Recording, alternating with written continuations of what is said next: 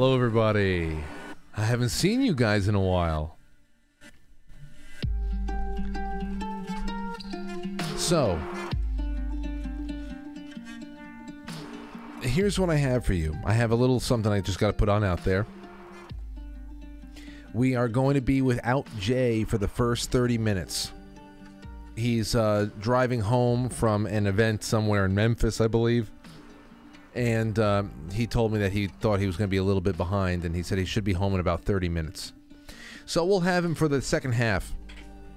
So this for this first half, I'm going to go through my notes, what I have underlined, and I want to take some uh, time to read your comments, your comments, and maybe even take a couple of your calls. Why the hell not, right? So the call number would be the same if we get to that, but uh, who knows? By the time I get to where we are, by the time I get to where we are um, in this reading, it may be time for Jay to show up. So, what did we cover in session for session three? Chapters seven through eleven.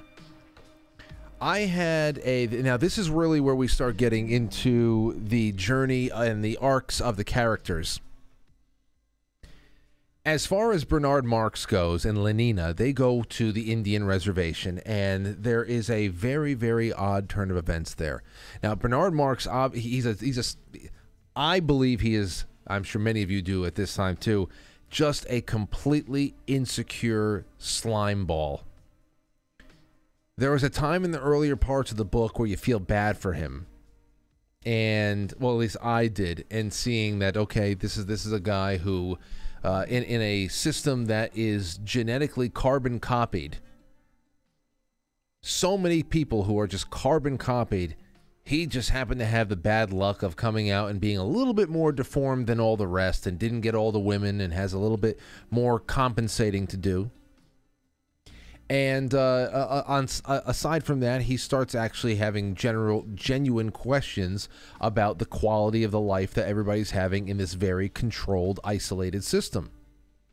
About about the the, the interaction between people, men and women, what goes on on the other side, what are we missing out on? And then, of course, there comes this interest in in the uh, the world, the land of the savages. Now, uh, we see something that's very interesting and I'm just going to go through a little bit of what I have here.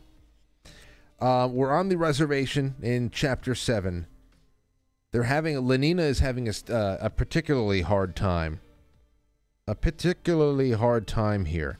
She's not liking a lot. Everything is really screwing with her. She doesn't have her she doesn't have her soma with her so she is experiencing a lot of the dirtiness the dirtiness and the rawness of life the Eh, but but they they get into a little bit more a little bit more trouble than we think. And this is when we get introduced to John the Savage.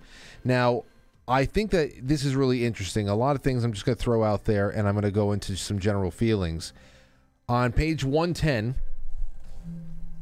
I wrote down oh no here here you go. Obamacare What's the matter with him? whispered Lenina. Her eyes were wide with horror and amazement. This is when she lays eyes on the really old, the really old Indian. The really old Indian. He must be in his 80s. He's like emaciated. He's just old. He's lost all his muscle tone and he's very skeletal. The, the stringy, the stringy white hair, and it's really made her feel uncomfortable. What's the matter with him? she whispered. Her eyes were wide with horror and amazement.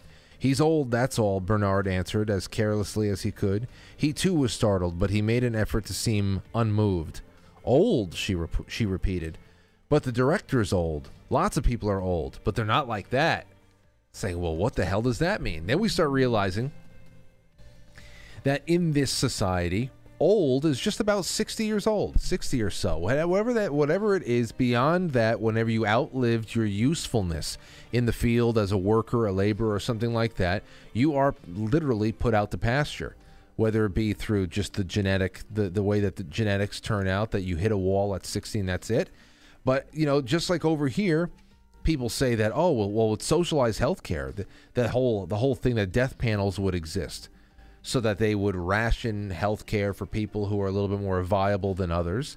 We've heard people like um, Ezekiel Emanuel, who was one of the so called architects of Obamacare, even say himself that uh, that people past 75 people shouldn't live past 75 and they shouldn't qualify for a lot of extended care in these kinds of systems because it's a you know it's not tenable. You can't you can't pay for it.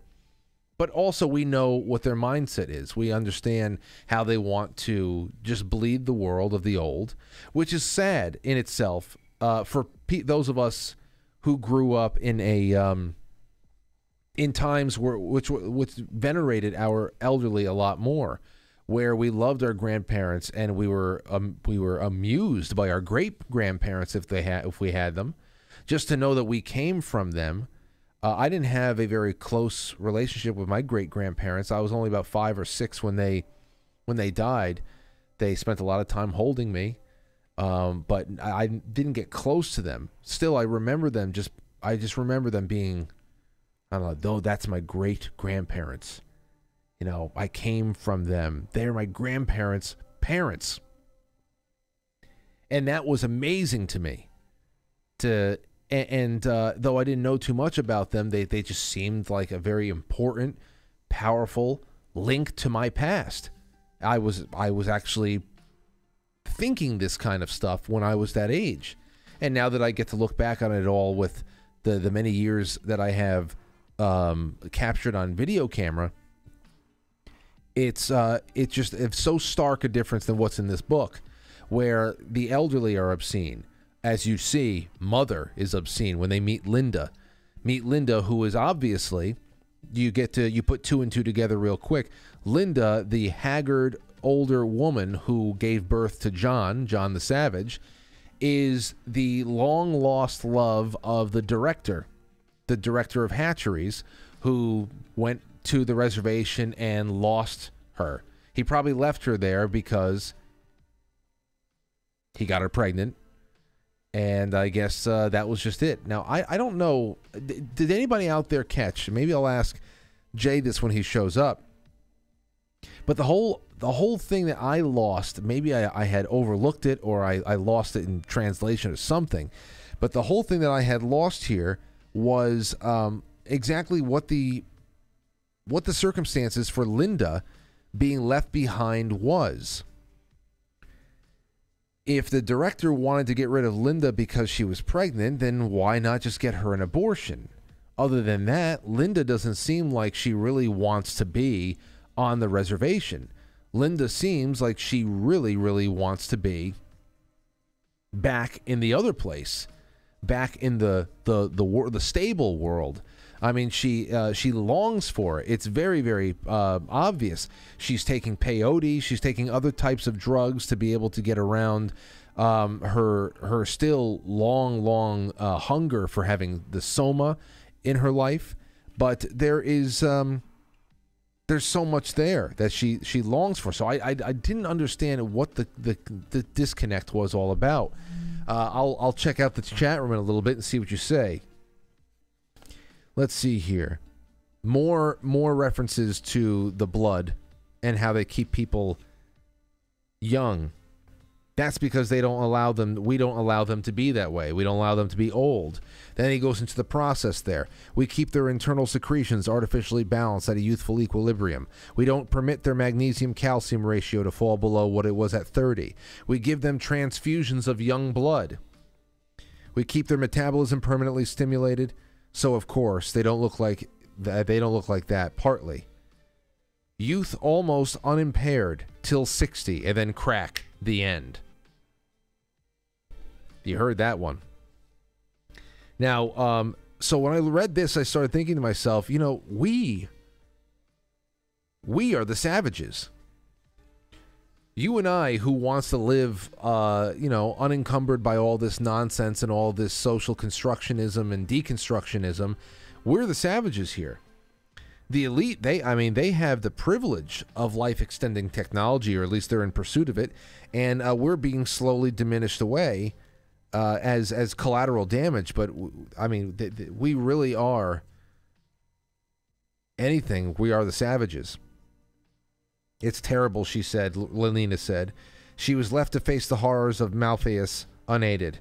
The spectacle of two young women giving giving their breasts to their babies made her blush and turn away. How all this stuff is still obscenities. The way that you you know uh, anything you, the, the way that sexual interactions and intimacy in that respect sexual in- intimacy would make some of us turn away and blush and all that stuff. It's the complete opposite. But of course that inverse has been very widely established in this book so far. Lenina liking the drums of the natives. Uh, these drums beat out just like the same rhythms in, in all of the uh, the four day celebrations. There's a lot of that going on there. And what we are seeing too in all of this is that there is a definite, you know, how they're talking about the extinct languages of the past and what. Uh, what have you? Well, um, also Christianity. We are seeing what has become the, a a bleed over and uh, an amalgamation of both native, ancient native religions and Christianity. So in the world in the world where this is still allowed, this kind of spirituality is still allowed to be practiced and pursued, we see a um, a hybrid form of Christianity being formed, uh, mixed in with ancient Native American cultures too. So there's that we start seeing popping up around. Um, let's see. Uh, I guess to jump ahead just a little bit because I want to keep this thing moving. Uh, again, here you go. Linda, by the end of chapter seven, Linda obviously misses it all. And what I don't understand here, too, is why. Why she had John. Why she had the baby. They keep talking about uh, their their contraceptive practices are being a part of what is described as the Malthusian drill. I'm sure Jay will bring that up as we go along here because uh, that Malthusian population control way of living. Again, this is the 1930s that this came out. Just incredible stuff. So now we have Linda and John all throughout chapter 8. You learn a lot about uh, a lot about the way that John grew up and it's it's traumatic. You think about how this guy ha- is b- belongs nowhere John belongs nowhere. He's curious about the world, um, uh, whence his mother came. Where did Linda come from? And he wants to know more about that world. He's interested in books. He's interested in, in, in life. He's never fit in with the natives, though, because his mother was so badly uh, damaged by all the conditioning of the uh, the tightly controlled, once westernized world that she has made their entire life uh, a living hell, a pariah. She's sleeping with all the men. She's constantly beat up because of it by the, all the other women. She has these really unstable relationships. She doesn't know any, there's no etiquette there. And as a result of that, John, like Rudolph, is excluded from all the reindeer games. So um, it, it's a it's a it's if you if you thought that there was going to be any kind of a break in the weirdness in the um, in the depressive nature of this this uh, book the the hole only gets dug deeper and deeper and deeper and you feel more more for characters like John and uh, even Linda. Such a lamentable character. But throughout everything throughout everything that she suffered at the hands of the hatchery directors and the conditioning directors over there, there was still that instinct that came out of her from time to time to protect and love her son John. Though when she gets back into the real world, we'll talk about that in a second. Now here we have this. Um, what's this? Page one thirty. How do you how do you make the chemicals, Linda? Where do they come from? Oh, there's a little bit more there about how compartmentalized everything is. The more the boys pointed and sang, the harder the reel. Uh, soon she could read all the words quite well. And now this is about this is about uh, how he learned to read, and how he he was becoming a little bit more uh, interested in things. I almost feel like the ships of John the of the of John the Savage and Bernard Bernard Marx they're like ships passing in the night At the beginning of the film, of the mo- of the book, it seems like Bernard is a little bit out of step with everybody else in his class of genetically created uh, civilians. He's a little bit out of step, and perhaps from there he can start poking the bear. He can start following himself, following that curiosity and and maybe make some revelations and and who knows maybe break free. You're almost rooting that bernard marx can be this guy who breaks free from the matrix and finds some kind of a zion uh, just like in the matrix somewhere that is off the grid and, and and living a life that he's looking for where people are more loyal to each other. There's a little bit more uh, substance to these relationships.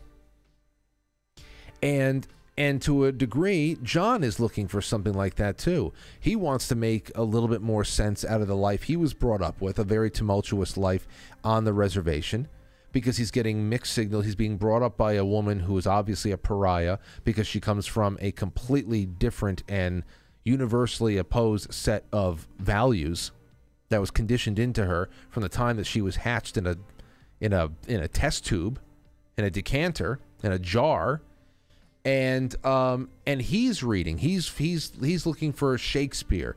He's looking for something a little bit more. And when he th- when he finds out that there's something he's he's obviously attracted to lenina. He wants to go off and find out what more is of this world that his mother had left behind. And when he gets there he realizes he's nothing but a circus freak. He's a circus freak and all the things that he was hoping to, to get a little bit more of the Shakespeare, the literature, the the the the the, the cleanliness, everything else, the structure is really just a, a bigger hell than the one, the jungle he just came from. Only now, as I said before, he is a uh, he's a circus. He's a he's a sideshow, and he's a sideshow of Bernard Marx, a real slime ball who brings John into his domain to bring him back to, I guess, wage war on this director. A director who, once uh, when he comes in, let's see here. It's soon. Let's see. Does John fit in anywhere? That's what I'm saying. There you go. Does John fit in anywhere? No, he doesn't. So by the end of chapter 8, we realize that John is the director's son, and Linda is the director of the hatchery's Lost Love that he's talking about in a previous previous chapter. So where do they go? They take him back, and Bernard Marx is going to exploit the relationship that Linda had with the director and also their love child, their their their baby boy John, which is going to destroy the director's career. And he does so right as the director is trying to uh, pretty much expel Bernard Marx from their little society by saying that he is unfit and he's destabilizing everything. Now, in chapter 9, as soon as they got back, Lenina just completely doses herself with the soma. The soma taking is is over the top now. She took six uh, six half gram tablets of soma, lay down on her bed, and within ten minutes she had embarked for a lunar eternity. It would be 18 hours at least before she was in time again. Now, the the the usage of of Soma takes such a crazier twist now. They're back at the lab in chapter 10. Let's see here. Um they're back at the lab at chapter 10. That is where Bernard is accused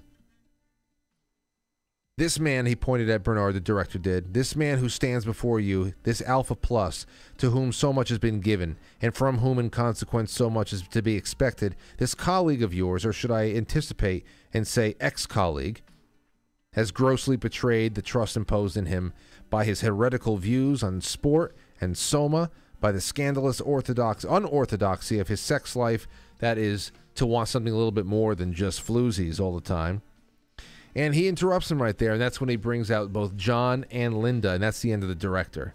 And it is also the beginning of what is almost like a celebrity, a celebrity kind of status that Bernard has been looking for his entire life. A little bit of status, a little bit of of uh, you know uh, sex appeal. He starts being able to sleep with three or four women a day. and um, and he wants validation.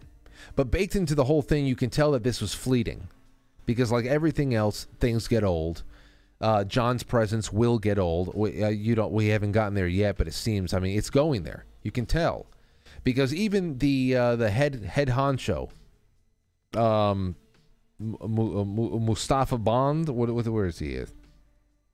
Mufasa. I think it's Mustafa Mond.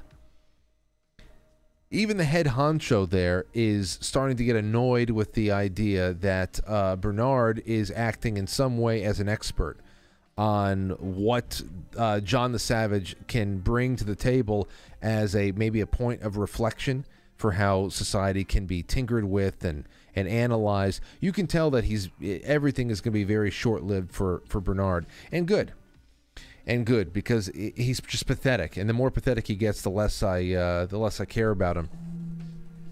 But there's more here. There's more here. Um, the death, pretty much the the euthanizing of Linda. Linda comes in, then comes in uh, John. We get to chapter eleven, the last chapter of this of this uh, this session, and we have this: the return to civilization for her was for her the return to Soma. This is Linda, chap page one fifty four was the possibility of lying in bed and taking holiday after holiday without ever having to come back to a headache or a fit of vomiting, without ever being made to feel as you always felt after peyote, after um, as though you'd have done something so shamefully antisocial that you could never hold up your head again. Soma played none of these unpleasant tricks. The holiday it gave was perfect, and the morning after was disagreeable. It was so. It was so non intrinsically, but only a comparison with the joys of the holiday. The remedy was to, t- to make the holiday continuous. The remedy was to make the holiday continuous, which means you are never leaving the days of the drug. Greedily, Linda clamored for ever larger, ever more frequent doses. Dr. Shaw at first uh, at first demurred, at first didn't want her to take so much, but then let her have what she wanted. She took as many as 20 grams a day. Listen to this. It's incredibly dark. Here's a quote Which will finish her off in a month or two, the doctor confided to Bernard. One day the respiratory center will be paralyzed, no more breathing, finished. And a good thing, too. If we could rejuvenate, of course, it would be different, but we can't. We can't rejuvenate her. She's too old. She's been through too much. Um, she's too repulsive to the sight and to the smell, and uh, it's just better that we put her on the soma and just just uh, push her off into eternity. And you, you think think about this. He says, "But aren't you shortening her life by giving her so much?" Says Bernard. In in some yes, in some sense, yes, Doctor Shaw admitted, but in others, we actually are lengthening the life. Now, listen to this sick, sick stuff here modern medicine gobbledygook right here. In one sense, we're shortening your life by euthanizing you. But in another, we are lengthening it. The young man stared uncomprehending. Soma may make you lose a few years in time, the doctor went on, but think of the enormous, immeasurable durations it can give you out of time. Every Soma holiday is a bit of what our ancestors used to call eternity. So is he saying that if we can get you so deeply embedded into this drug that the high that you're going to experience is going to dilate any kind of sense of timekeeping that you have? So even though you might just be spending in real life a couple of weeks of a miserable existence laying in a bed so drugged out that there's nothing left to you except you're just a piece of meat that does not die. In that high, for as long as you are alive, for as long as you are breathing in that bed, in that state of euphoria, in that inebriated state, you are going to be experiencing what will feel like an eternity of joy and happiness and um, elation.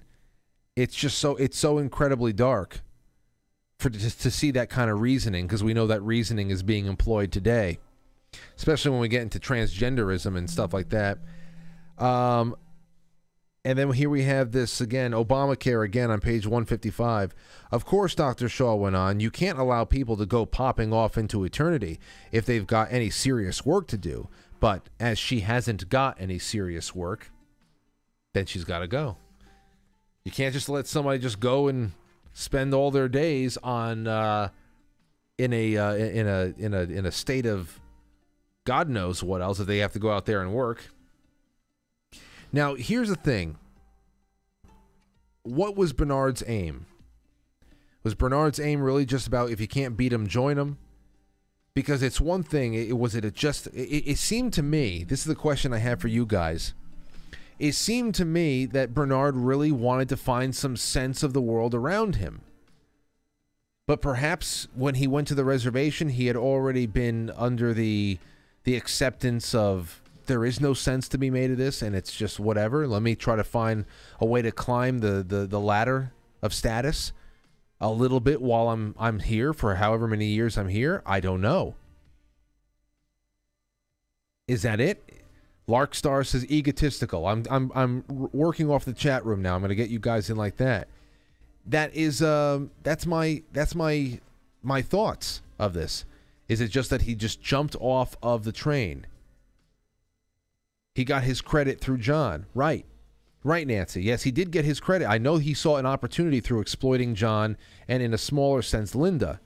But there is there's just that that small contradiction of what what what I thought was a uh, a person that wanted something beyond the system, and now I guess if you can't beat him, join him. I guess that's that. Uh, oh, here Jay Dyer is joining us right now. Jay, welcome to the show, man.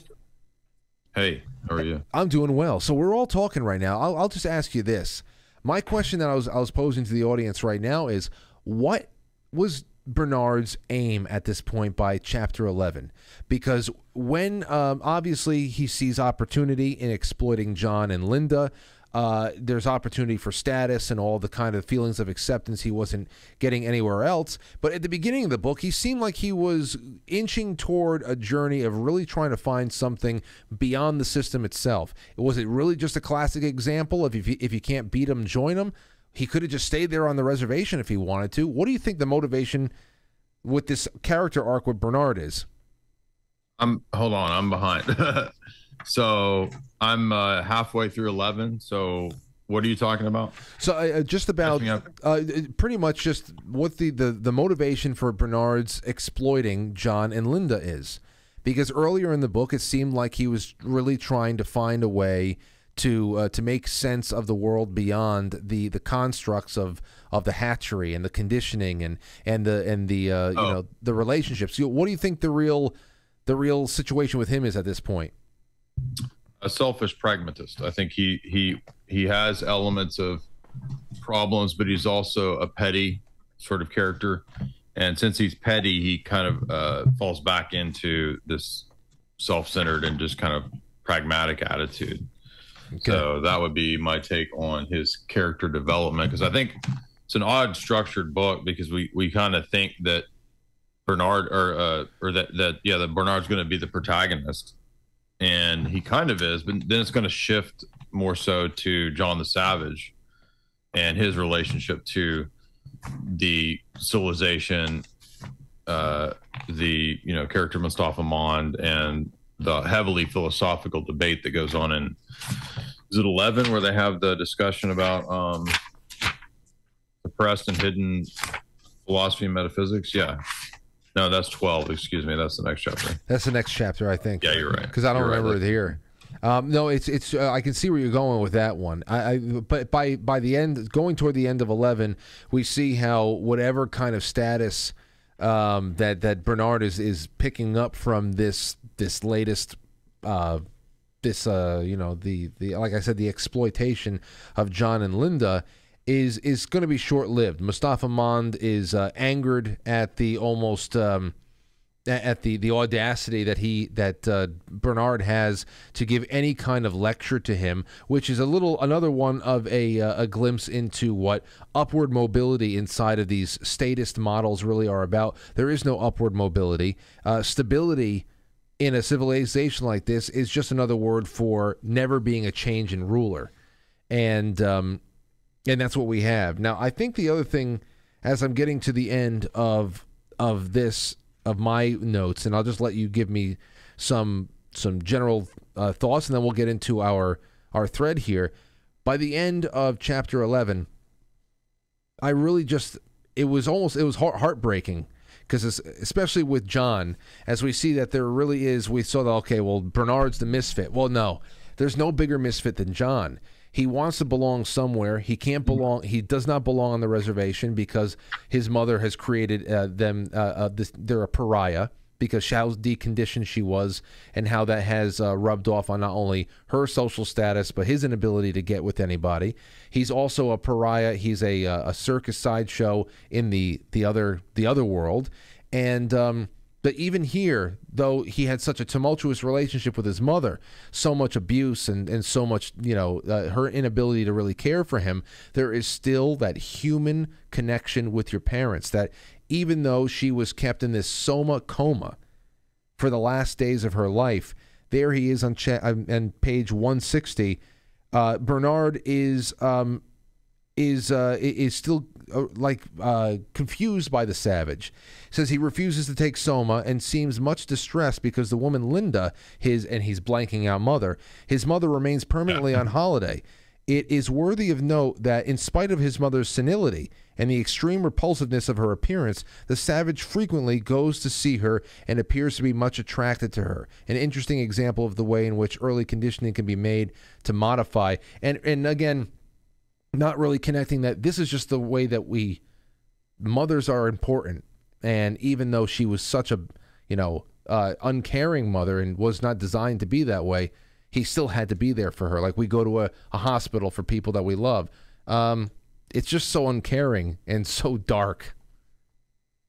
Yeah she wanted an abortion right? She couldn't get that. And then she was too ashamed because she had had this monstrosity offspring to go back to the to the world state with her baby. So um, the world state conditioned her to be an outcast, which is wild.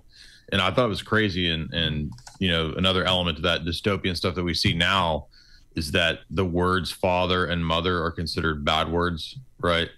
You're not supposed to say those words. It's it's likened to a, a naughty word the word father and then it's blanked out like you said when he writes that report for Mustafa Mond and Mustafa Mond says, "What an idiot! Does he think I don't know what the word is?" Um, but yeah, I think that you know th- this is demonstrating the the breakdown of, and that the when when people from that society encounter uh, a more normal, healthy society, they can't handle it. Right? They have a they have a, a breakdown because they're conditioned against it, and we're starting to see right now in our society that division between you know people who are the normies that just basically have mental breakdowns when they encounter the reality that those of us that are awake know about. You know, you either conform to it, wake up to it, or you have a kind of a mental breakdown and, and a dissociation, kind of like Linda does. So Linda's kind of like the normie, you know, that that we deal with in our day. But um, yeah, I got lost on Linda there. What, where were you at with that? I forgot. Well, I, I wanted the one thing I did I wanted to ask you about Linda was how maybe I, I overlooked it or I don't know where I lost it, but how did she get left behind? Obviously, she is she does not want. She longs for the old world. She longs for the Soma. She longs for everything. Is she, uh, she? There was some kind of story about the that she had uh, bumped her head or something, and then she got lost and left behind, and she got found by a group of Indians. Ah. And then but you can't have an abortion on the reservation. So right, gotcha. Okay, well that well that makes a little bit of sense, I guess. There's uh, some chatter in the chat room here too. Let's see, birthing. Oh yeah, they, they keep saying birthing person. Yeah, we get a lot of that tonight on the seven exactly. show. Yeah, exactly. Um, let's see here. Nothing worse Ch- than chest feeding, right? That she they're they're embarrassed by breastfeeding. Yep. And then nowadays, people because of the you know ideology, the Skittles ideology out there, you call it chest feeding instead of breastfeeding because there's no men and women have breasts and can feed babies, right? Well, you you you're, what was it two years ago that they introduced that term front hole to us? You remember that? You remember that one? front front hole. I think like, oh my, it's just, it's just all over the place. But uh, thankfully, uh, let's see. NJSF says I've also found interesting the last scene in chapter eleven with John not going with Lenina despite her clear invites and resisting his attraction for her. Yeah, well, after that Feely movie. They went. What was it? Three three weeks in a helicopter. They were talking about where a uh, a, a a maniacal black person took a blonde woman and uh, and and went and kept her in a hovercraft for three weeks, and finally, and they're they're alone for three weeks, and finally, the whole series of adventures and much. Uh, let's see here. The, the, the three young alphas succeeded in rescuing her. The Negro was packed off to an adult reconditioning center, and the film ended happily and uh, decorously, with the beta blonde becoming the mistress of all three of her rescuers at the same time. So there you go. There- There's there's a Oh, uh, it's a prawn, a prawn action movie. yeah, yeah. So there there there it is, and of course that made John very uncomfortable. But this is supposed to be poignant in that society, whereas seeing a woman breastfeed a child, that's what makes you blush. Exactly. Yeah. Good point. Yeah. So that's just it. All right. Well, that gets me to the end of eleven. Any any so general thoughts on your on your reading and and overall themes, uh, whatever you got for us, Jay. I know you've been on the Uh, road. some you know going back to seven um, stuff like when they're on the reservation. You know, it's described like a human zoo in ways, and and the irony, of course, is that the civilization is also kind of a zoo because the the humans on the civilization are, uh, you know, emasculated. They're, um, you know. Broken in, they're sterile, and that you have the phrase "civilization is sterilization," which is wild because sterilization doesn't just uh, think. I mean, we think about this especially post Koof, because of everything being constantly sterilized, which was all very dystopian. The sterile can also mean you don't have offspring, right? Everybody is literally sterilized. Um, breastfeeding, as he says, unnatural. Uh, let's see what else. The, the the ceremonies are interesting. I thought the contrast between you know the discussions of the the ayahuasca and all that stuff and, and things that were going on on the reservation contrasted to what we think is a scientism based society in the world state.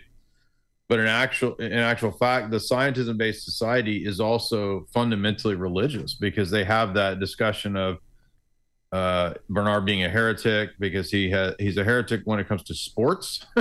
Yeah. uh, he soma and sex life uh, and so he's a conspirator against civilization they say What was the Uh, sport? uh, What, what what was the this? I understand the sex life thing because he wanted to to date Lenina a little bit more exclusively. But Right. but what what was the sport uh, uh, heresy? Uh, good point. Uh, I'm trying to think. They talked about playing electromagnetic golf. Um, so maybe there was a point where he said he didn't like the golf. I don't remember, but I just thought it was funny that they're calling him a heretic and a conspirator against sports. I know. Like, so showing that sports is part of the you know control mechanism, which is totally true today, right? Yes, absolutely, absolutely, it is. Um, so uh, I have a little bit more. Let's see. Let's get into the. They got pickle punks, right? Unbottling the babies, the pickle punks. Did you see that part? Yes, yes. You know what a you know what a pickle punk is, right? Did we talk about that? No, no, remember. no, no. What is that? Have you ever seen like um the carnival? You know, at the carnival when they have those jars of, of weird babies in jars, or like Oh. a mad scientist that has a bunch of babies in a jar, With the formaldehyde. uh, or who knows what they're doing, right? Um, the Erlenmeyer flask. Have you watched X Files? Yes, yes. Okay. So those are called. I, I didn't even know they have a name. They're called pickle punks. So that's what that's. I, I when I see unbottled babies, you're like, you know, baby Walmart, where you basically go at the baby factory and you know they're unbottling and opening up all their all their babies. I just thought that was weird. Or when you throw, when you throw the ping pong ball into the fish bowls, that that's another one. That'd be who knows. Yeah, I there was a few other things there too. Of course, they, they went a little bit deeper into music There's a lot more music in there as well. Oh, right, right, right. But as as we said, you know, chapters one through six was primarily chapter six is when we really started seeing a, a greater narrative forming. Chapters one through five really just set up the world that we were going to be uh, working in, and now Right. we're seeing, as you said, there there is a, a a very weird crossover of who is going to be the protagonist, and uh, introducing John and uh, Bernard Marx becomes more and more detestable. And uh, let's see here. Here's the first one up from Oh, 20. and they said John believes in the soul too. That was a, that was an important thing because there's going to be a big debate in the next chapter and a discussion about um, religious, metaphysical, transcendent truths and the intention to suppress those things on the part of the world state.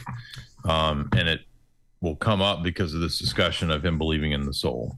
Well, uh, uh, speak. You know what? Speak a little bit because I, I was doing this in my notes, but uh, that was the other big theme of all of Lenina and Bernard's adventures into the reservation was finding that not only is this a place where older customs and and uh, languages have survived in their own way, but we see how the older world religions, whether it be Native American, Christianity, have kind of overlapped and intermingled with each other. That there's these these uh, these new mutant forms of religion that that uh, smack of what we know of them today, but obviously projected into the future. It's a little bit of American American Indian shamanism, and then Christianity. They have the the crucifix, and it's uh, you can see that that melding.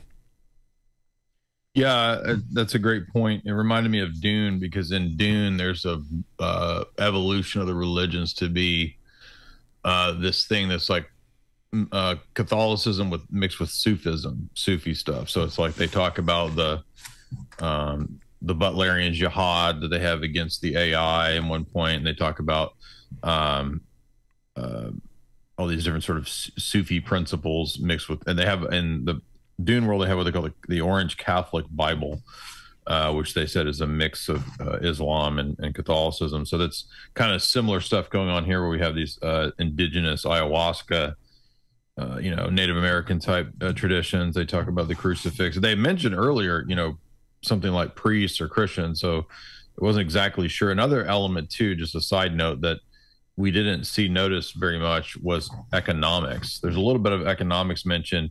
I think there's one mention of banks that I noticed. I just I thought that was odd that in this brave new world, really not economics. like you know, there's not a whole lot, and that's part of the dystopia, right? Because economics presupposes the freedom and the right of you to engage in commerce. Um, and there was a something about you know I think was it Bernard earlier on was like, oh, I, I left the perfume thing running, and it's gonna you know uh, cost me, or he said something like that. But we don't get the impression that people are too concerned about economics. And the other thing I was going to say is that um, Brave New World, I forgot, is a, a phrase from The Tempest, and that's important because you know you have in that the control of weather in, from ma- by magical means, and then you have in that chapter where the, uh, they talk about, I think it's a chapter where they talk about Brave New World being. They mention the weather department, uh, which made me think of you know geoengineering and that kind of stuff. But the so they they have a society that's in a sense magical, uh, and so I think you know when Bernard's reading the Bible and reading Shakespeare all the time, he's he he is probably thinking of the world through the lens of Shakespeare. He's like, oh, you have the power to, you know, control and condition things like your weather department. That's like what's in the Tempest, because isn't it the Tempest where they have they they have the magical uh, incantation to bring the storm? I think is that, I think that's right. I haven't read Shakespeare. And Yeah. I, I had it, I had it in college. It's been a long time since I had it, but There's isn't that where there- you there's have Prospero, right? The Tempest. Yeah. Prospero. yeah. Yeah. And, and there's an Othello. Uh, there's an Othello uh, reference. Yeah, the Othello well. reference where he talks about the black guy in the movie, right? Yeah, absolutely. The, he was the that was Othello. But um, uh, here's here's a um, a we don't have that many people that have been in the thread this week, which is fine uh, because, ladies and gentlemen, forever and always, you can just add to these threads and talk to each other on this forum, and that'd be great because there's going to be more generations of people who listen to these book club sessions and follow along in the future once they go public. But um, uh, this is from 26 Ahab says Jay's angle. Uh, Jay Dyer threw a bit of a curveball the other night, one that I definitely didn't see coming. The idea that Huxley wasn't necessarily trying to warn us of a possible future, uh, as outlined by the pre- uh, the present course of our society, but to boast of one he hoped to see fulfilled, or at least to be confident that it was coming. Now I'm no scholar. In fact. This is the this is only the second time I've read this novel in the last decade, and it's the only piece of work that I've ever of his work I've ever read. But in the myriad of pop culture type references to Brave New World that I have observed during that time, not once have I gotten the impression that he may have actually been at or around the nexus of a plan to functionally guide us into such a future. So would that make this book a type of propaganda? If so, would it be considered a success or a failure of its intended effect? Uh, well, I mean, you can go watch the Berkeley lectures, like I mentioned, where in the Berkeley lectures he says this is going to happen. We're, he says something like we're going to do this. It's probably been 10, 10 years since I've listened to Berkeley lectures, but I mean, in, in, the introduction, he says that this is going to happen. It's not a uh, fiction story; it's true. And his whole life and his whole history and all the people that he was around and worked with for his entire life uh, absolutely demonstrates that he was a part of this. His brother is the one that wrote the philosophy of UNESCO, coined the term transhumanism. Um, I've never, if you read uh, Huxley's other books like uh, the perennial philosophy, he's essentially promoting the one world religion that is that you find in this. Hmm. So, I mean, he literally wrote a book on the world, one world religion called the perennial philosophy. So, absolutely, he's involved in it. And what, where is there any evidence that he was opposed to any of this. I mean, he's he's the father of MKUltra. So, no, I mean, I'm not trying to be rude. I'm just saying, uh, yeah, you you can you can discover that very easily by looking at the Royal Society, uh, by looking at the Fabian Socialists, uh, whom with whom he ran, and you will find everything to be what I'm saying. I think.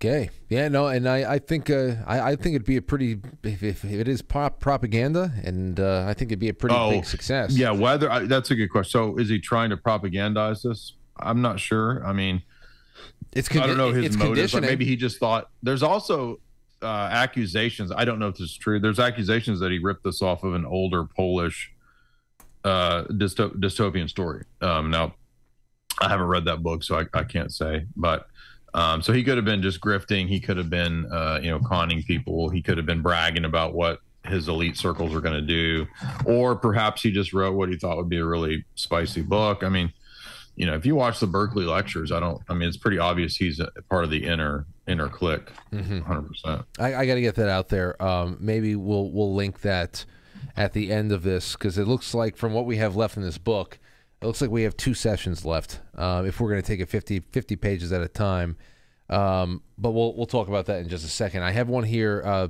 um, note here from Casey. Casey Kakalaki says, In this chunk of the story, I come to find that Lenina is in fact pneumatic. If by pneumatic they mean powered by pressurized air, she is a total twat. I thought the whole time that Bernard was going to be to use this trip to make a break for it. And I did too uh, the first time I uh, I read this, Casey. I, I really did too. Um, I didn't remember a lot of the details when I was going into this right now for the second time in the last five years, but I I knew that he wasn't going to make a break for it. Now it's all coming back to me. But um, however, it turns out that he's just the inspiration for another Weasley character I've met in a different story named Harold Lauder. I'm uh, cheering for John the Savage now. Not that he enlightens anyone, but just that he makes it out alive. The way Huxley described the reservation makes me wonder if that's what reservations looked like back in, back then, or if he properly predicted the squalor and the desperation that would come from a government orchestrated concentration of a social group on their native lands. I've heard over the years that the piling up of trash and broken down vehicles became a reality on some reservations as American reality played out in the years after this story was published. I found myself heartbroken for Linda and John as I know that they're now both men without a country. Hmm. hmm. Yeah. Uh, yeah, I, I wonder about that too. I've never heard about uh, I never heard anything very good about the the conditions of of Native American reservations. So it, it, yeah, I had that in my notes, um, and because I was going to say that I think he intentionally I may have mentioned this last week. If I did, I don't, I don't uh, apologize. But you know, the the if you go to the reservations and you see what that life is like, it's very dismal. It's very controlled, and the the uh, welfare that the, that they were put on and given as a form of reparations, ironically, was actually a means of controlling them. And so none of those people then had the dri- drive to get out from under the Uncle Sam's uh, nanny state, you know, dole. And so that's why you find if you go to the reservations, you'll see, and I'm not knocking these people, I think it's terrible. You'll see the uh, degradation and the, and the, you know, every, they're all, there's just rampant uh, meth, uh, alcoholism, and gambling because there's no incentives to work or to get out of that, that life and so that that was done by design as a microcosm of what you later see in uh, LBJ's Great Society and the push for the welfare society and get, getting everyone on the dole, which is admitted to be a, a control mechanism, right? Cloward and Piven, uh, it's, it's a form of socialism, and then it transitions. Then you can you can zoom out the universal basic income and everything that Klaus and company are pushing is a global version of that original uh, reservation model. Yeah, Oh yeah, G- great great point about about Great Society. Really great point because I mean I, I'm thinking about the reservation. I think about the, what we see coming out of places like Philadelphia right now, and uh, oh, oh exactly. God, it's just uh, Skid Row. It's just incredible. The sort of the fentanyl zombie street. Yeah, yeah, literal zombies at this point. Um, GA Girl says, I can't help but be disappointed with Bernard.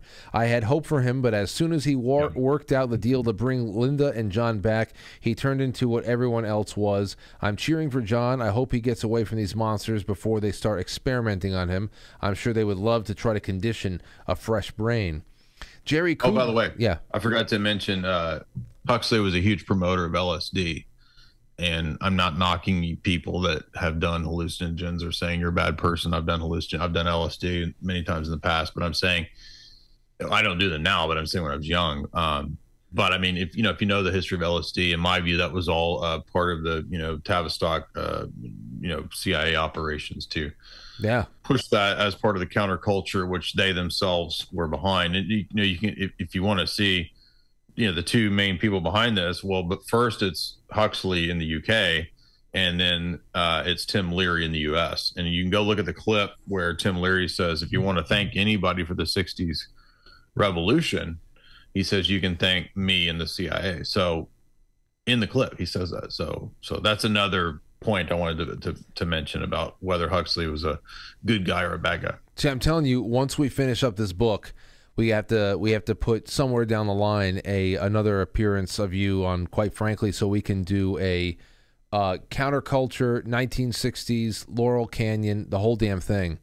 Um, I, I, think it I think it's so in, incredibly interesting because I always wonder what was I've had old hippies call into the show and tell me Frank I can tell you I can tell you there was a very definitive split in the sand even back then for us. There were those of us who were out there protesting against war. We knew exactly what we were. We were pro free speech, anti war, and we were and and we saw we saw these uh, these these forces coming in and starting up with all the really hard uh, the you know the acid and, and everything else and there was a split there and it became very psychotic and um, so, because uh, some people don't know chicken or the egg, what happened? Was it the drugs and the CIA that started all the the counter the counter uh, culture movement there too, or was there something legitimate happening that again was co-opt, uh, co-opt? Both. I think there's a little bit of both. So okay. you got you know a genuine anti-war movement, a genuine anti-war sentiment. A lot of artists and people who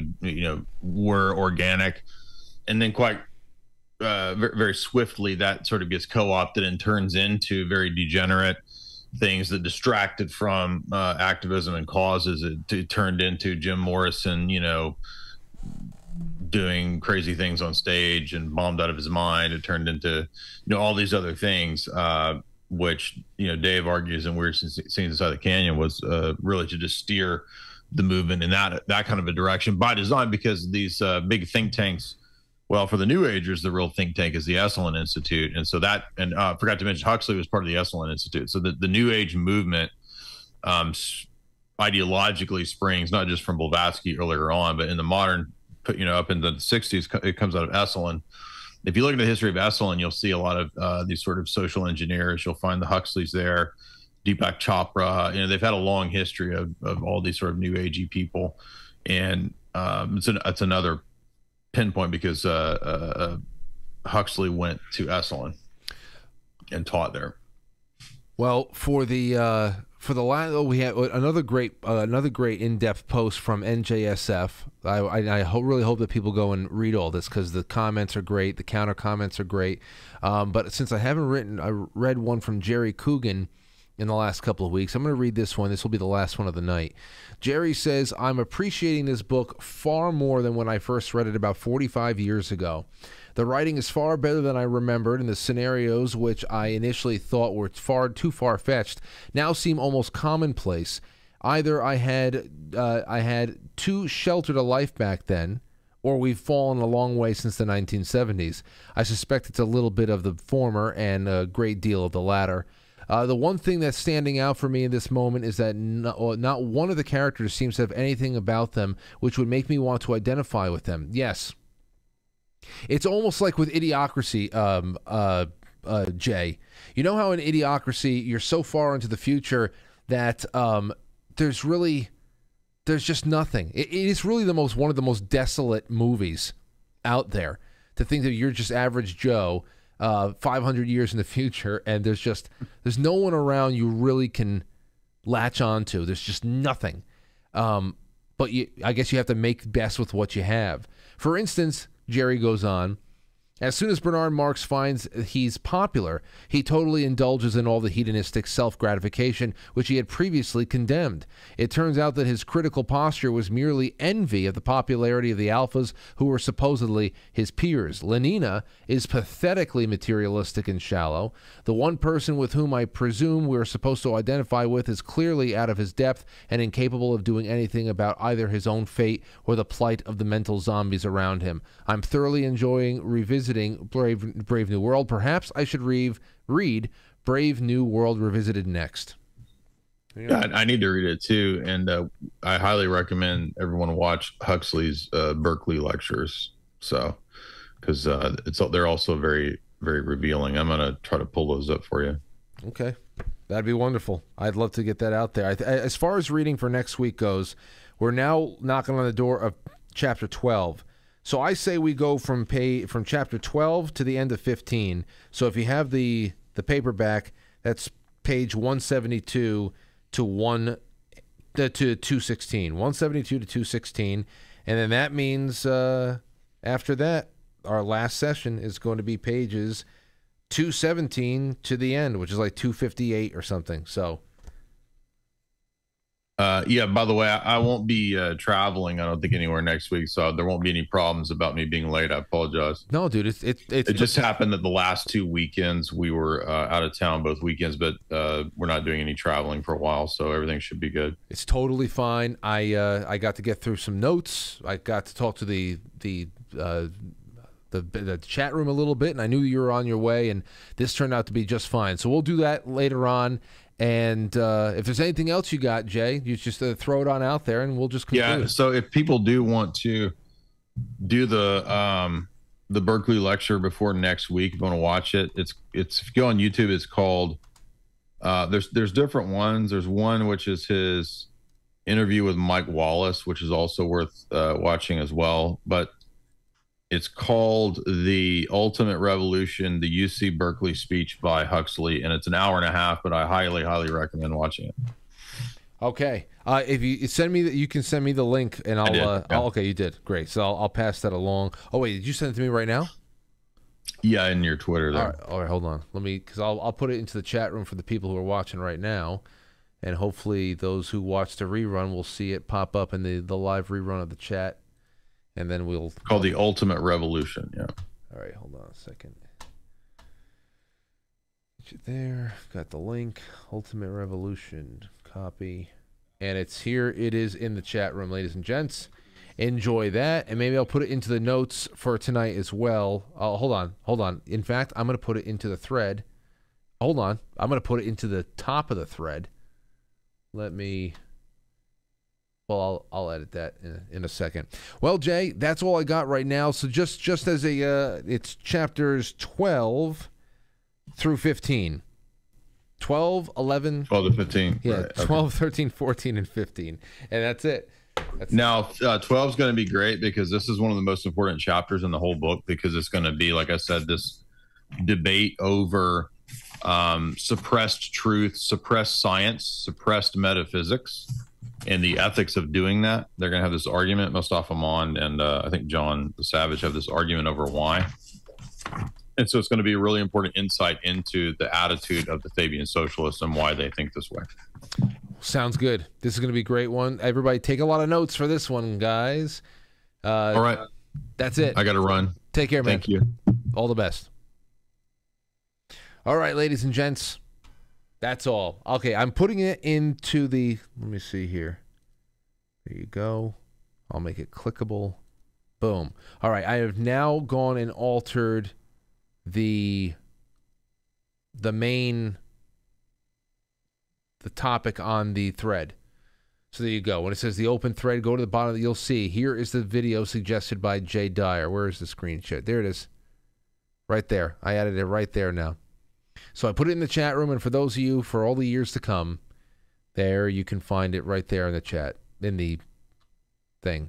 I'm gonna go and uh, find myself something to eat and take some soma. Forget this day. I'll see you tomorrow at seven. All right. Take care.